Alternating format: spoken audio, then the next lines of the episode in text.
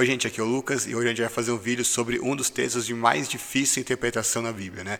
Que é justamente aquele texto que a gente falou, inclusive no vídeo passado, é, do cara que tinha relações sexuais com a madrasta e Paulo diz que ele deveria ser entregue a Satanás, que é, ponto pacífico, todo mundo concorda que está falando desse comunhão da igreja, e aí a continuação que é o que pega, né, que ele diz, para que o corpo seja destruído por causa do pecado e o espírito será salvo no dia do Senhor. Então, o que, que por que, que é tão difícil esse texto? Porque o que muitas pessoas pensam que esse texto está dizendo é que Paulo está falando que essa pessoa iria morrer, mas, no entanto, ela seria salva, né, e aí fica uma coisa muito esquisita, porque como que essa pessoa, se ela foi justamente condenada por causa do pecado dela, ela poderia morrer, né, que seria o corpo destruído, e no entanto mesmo assim ser salvo, né, que Paulo diz que o espírito será salvo no dia do Senhor.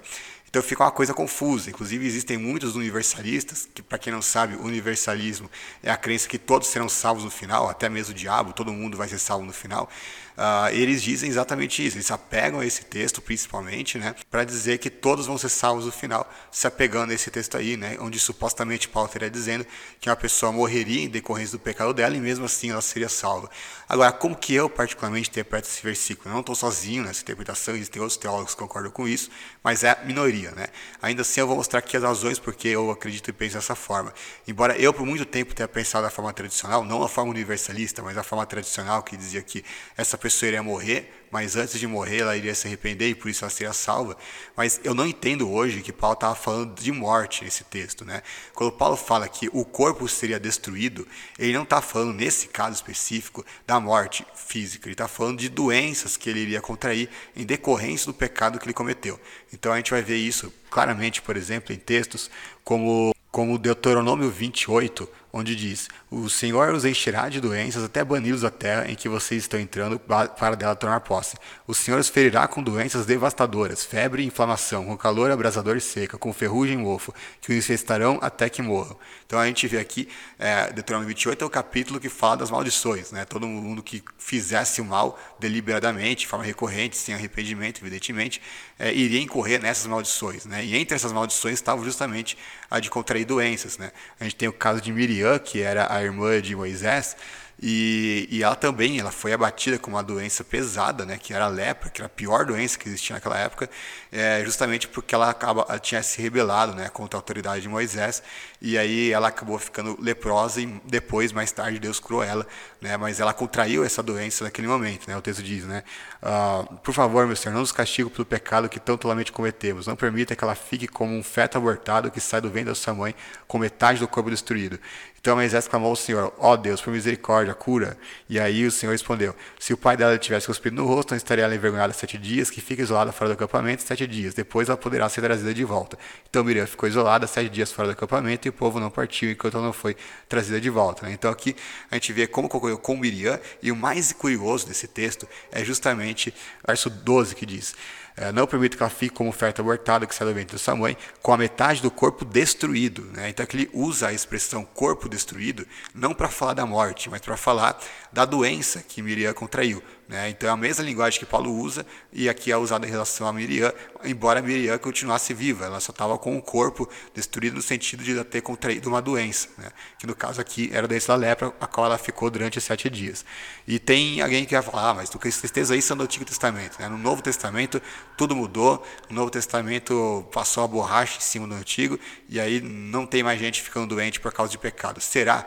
A gente vai lá para 1 Coríntios 11, onde o próprio Paulo escreve, né? a partir do verso 29, pois quem come e bebe sem discernir o corpo do Senhor, come e bebe para sua própria condenação. Por isso há entre vocês muitos fracos e doentes, e vários que já dormiram. Então aqui a gente vê que muitas pessoas estavam doentes e fracas, justamente como uma condenação da parte de Deus por é, os pecados que elas cometiam. Então, existe também no Novo Testamento a questão de você ficar doente por causa de um castigo divino. Obviamente, nem toda doença é um castigo divino, é evidente. Né? Tem muitos é, personagens bíblicos, santos, profetas, pessoas espirituais, apóstolos, que ficaram doentes, vários que morreram em função da doença que eles tinham. Né? Nenhum personagem na Bíblia é, fez tantos milagres quanto Eliseu, né? se você for ver um por um. E, no entanto, Eliseu morreu por causa de uma doença que ele tinha contraído. Né? A mesma coisa você pode falar de vários outros personagens bíblicos que pegaram a doença e morreram, em alguns casos, em decorrência das doenças que eles pegaram. Então, não estou falando que toda doença é uma coisa espiritual ou toda doença é uma coisa que Deus coloca para punir a pessoa. Mas existem um tipo de doença que é Deus que manda de propósito para punir, para castigar uma pessoa que está vivendo liberadamente do pecado. Né? Geralmente é a pessoa que é crente, mas que é um falso crente, né? alguém que está brincando com as coisas de Deus e aí ele acaba sendo abatido por causa disso. Então, no Novo Testamento, ele reitera a mensagem do Antigo em relação a isso, ou seja, existem casos onde pessoas são punidas com doença, né, que é o corpo destruído, né, uh, justamente por causa do pecado que elas estavam cometendo. E nesse caso, que a gente vai voltar lá para o texto de 1 Coríntios, a gente vai ver lá que lá no verso 5, que era justamente o caso, ele estava vivendo num pecado recorrente, um pecado que ele não se arrependia, um pecado que ele, é, ele foi condenado por causa disso, e porque estava inclusive se orgulhando desse pecado diante da comunidade induzindo os outros ao mesmo pecado, ao mesmo erro. Né? Então, graças a isso, ele foi expulso da comunidade, justamente para não continuar contaminando os irmãos daquela, daquela igreja, e, e é isso que é o entregue a Satanás. Né? Aí a grande questão é, Uh, por que que quando ele seria excomungado, a Bíblia diz que é, usa a linguagem né, do entregue a Satanás, o corpo dele seria destruído. Por, qual a relação entre ser entregue a Satanás? Aliás, o que, que ele quer dizer com isso, né, entregue a Satanás? Né, o que, qual que é a relação desse entregue a Satanás com o corpo ser destruído? A relação a gente vê lá em Jó, né, no capítulo 2, a partir do verso 4. Pele por pele, respondeu Satanás. Um homem dará tudo o que tem por sua vida. Estende a tua mão e fere a sua carne e os seus ossos, e com certeza ele te amaldiçoará na face. O Senhor disse a Satanás: Pois bem, ele está nas suas mãos, apenas poupe a vida dele. Saiu, pois, Satanás da presença do Senhor e afligiu Jó com feridas terríveis, da sola dos pés ao alto da cabeça. Então aqui a gente vê que que, que, Deus fez em relação a Jó. Embora Jó não fosse um desses casos de alguém que foi condenado, né, castigado pelos pecados, porque Jó era o homem mais irrepreensível da época, foi justamente o contrário, foi para provar se Jó seria fiel mesmo nas tribulações, mesmo no sofrimento. Mas olha o que aconteceu nesse caso, veja só que curioso. Deus entregou Jó para Satanás, né, justamente para que Satanás tocasse na vida dele, não para causar morte, como diz, né, tão somente não tira a vida dele, mas para causar doenças, né, doenças nele e também outros males terríveis que ele sofreu, com morte de familiares, perda de bens e tudo mais. Né? Então, Deus permite que isso aconteça com Jó. Jó é atribulado com doenças, com tudo que é tipo de coisa ruim. E por quê? Justamente porque Deus entregou é, Jó a Satanás, né? que diz, ó, pois bem, ele está nas suas mãos Ó, tá nas suas mãos, você que cuida dele, né? Apenas você não tem autorização para tocar na vida dele. Então é isso que é entregar alguém a Satanás. E quando Deus tira a cerca de proteção espiritual que ele colocou sobre a pessoa, né? Porque a Bíblia diz lá em 1 João 5:18 que sabemos que todo aquele que é nascido de Deus não está no pecado. Aquele que nasceu de Deus o protege e o maligno não o atinge, né? Então o diabo não tem legalidade sobre os crentes que estão realmente vivendo uma vida de santidade. Agora, quando essa pessoa é entregue a Satanás, seja por causa dos pecados que ela comete recorrentemente, ou então por uma permissão divina para provar a pessoa, aí o diabo consegue tocar nessa pessoa e colocar doenças no, no corpo dela, se isso for aquilo que Deus permitir. Então, é esse o caso que eu entendo que aconteceu com esse homem lá da comunidade de Corinto.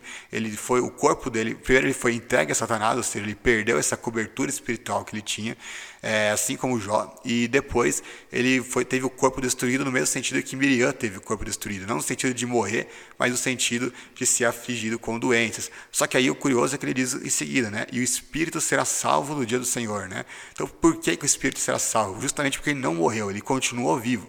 E o propósito dessa, desse castigo, dessa punição divina sobre a vida dele, foi justamente fazer com que ele, após ser castigado por Deus, pudesse ser levado ao arrependimento e, através desse arrependimento, ele se voltar a Deus. Então a gente vai voltar lá para o caso de Miriam. O que aconteceu?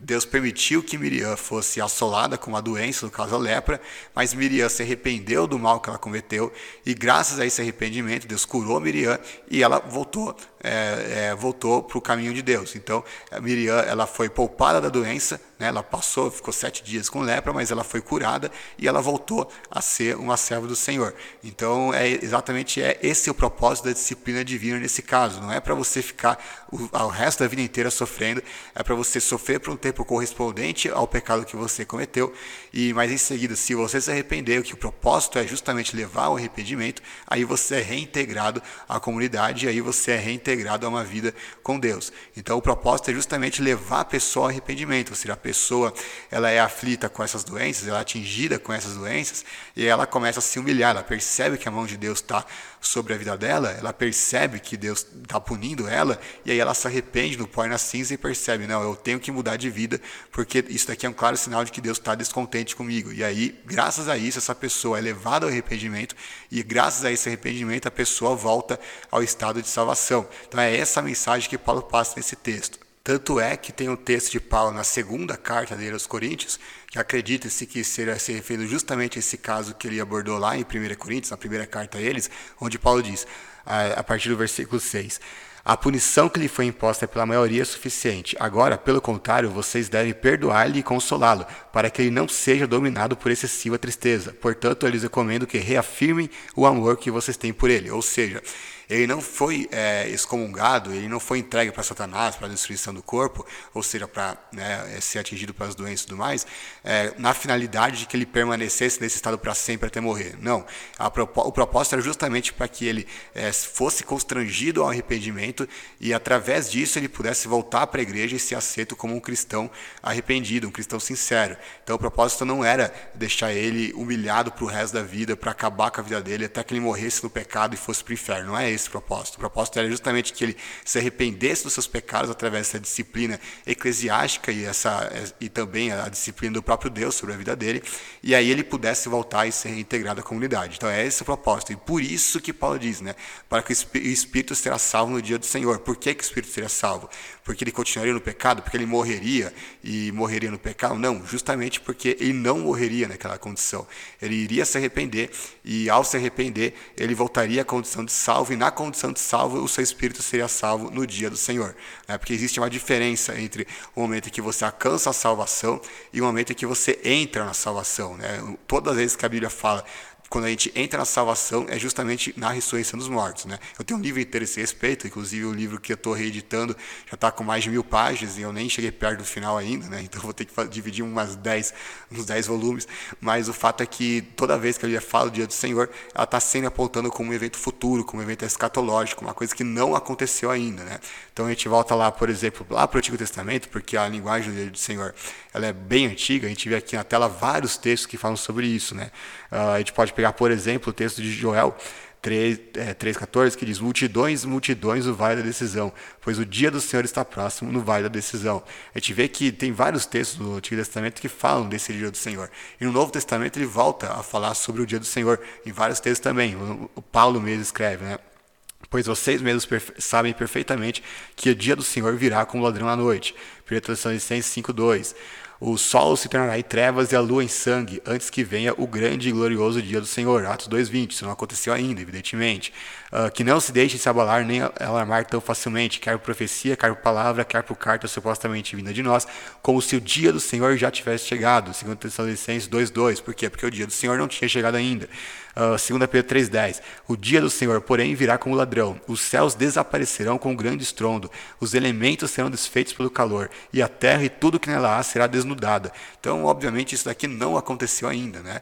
Então, essa, o dia do Senhor é um dia escatológico, ou seja, um dia lá no fim dos tempos, não é um dia atual. E Paulo diz que o espírito daquele cara seria salvo no dia do Senhor. Né? Por quê? Porque é só no dia do Senhor que a gente entra na vida eterna. Não é, é imediatamente após a morte, num estado intermediário, com uma alma fantasmagórica que sai do corpo. Não. É no dia do Senhor, que é quando a gente entra de fato na vida eterna. É por isso que Paulo diz que, ele seria, que o seu espírito seria salvo no dia do Senhor, e não que o seu espírito será salvo quando ele partir desse corpo, ou quando a alma desligar né, do, do, da, da matéria, ou quando o anjo levasse ele para o céu. Mas sim no dia do Senhor, que é justamente quando os mortos vão ressuscitar e entrar na vida eterna. Então, é basicamente isso para resumir o pensamento do texto. Então, Paulo fala três coisas cruciais aqui. Né? Primeiro, o entregue a Satanás, que é justamente é, acabar com a proteção espiritual que aquela pessoa tinha e tornar ela, então, é, de todo que é tipo de castigo divino, incluindo o segundo ponto, que é a destruição do corpo, nesse caso não se refere à morte física,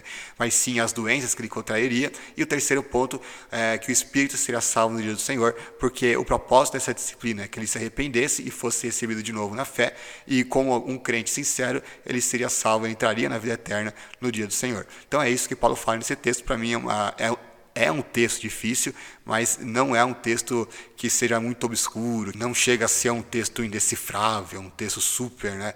Não, é uma coisa assim que se você é, reunir outros textos bíblicos que falam sobre o mesmo assunto, se você é, fizer essa conexão que eu fiz aqui, a gente consegue chegar até com uma certa facilidade nessa conclusão, que é a conclusão mais lógica que dá para tirar a partir desse texto. Então é isso, pessoal. Um abraço, valeu e falou. Se você gostou desse podcast, não se esqueça de seguir o canal para acompanhar os próximos. Eles também estão disponíveis em formato de vídeo no meu canal do YouTube e você pode baixar gratuitamente qualquer livro meu no meu site www.lucasmanzoli.com. Para entrar em contato é só me buscar pelo Facebook, aproveita e já curte a página com meu nome ou pelo e-mail lucas_banzoli@yahoo.com.br. Um abraço e até a próxima.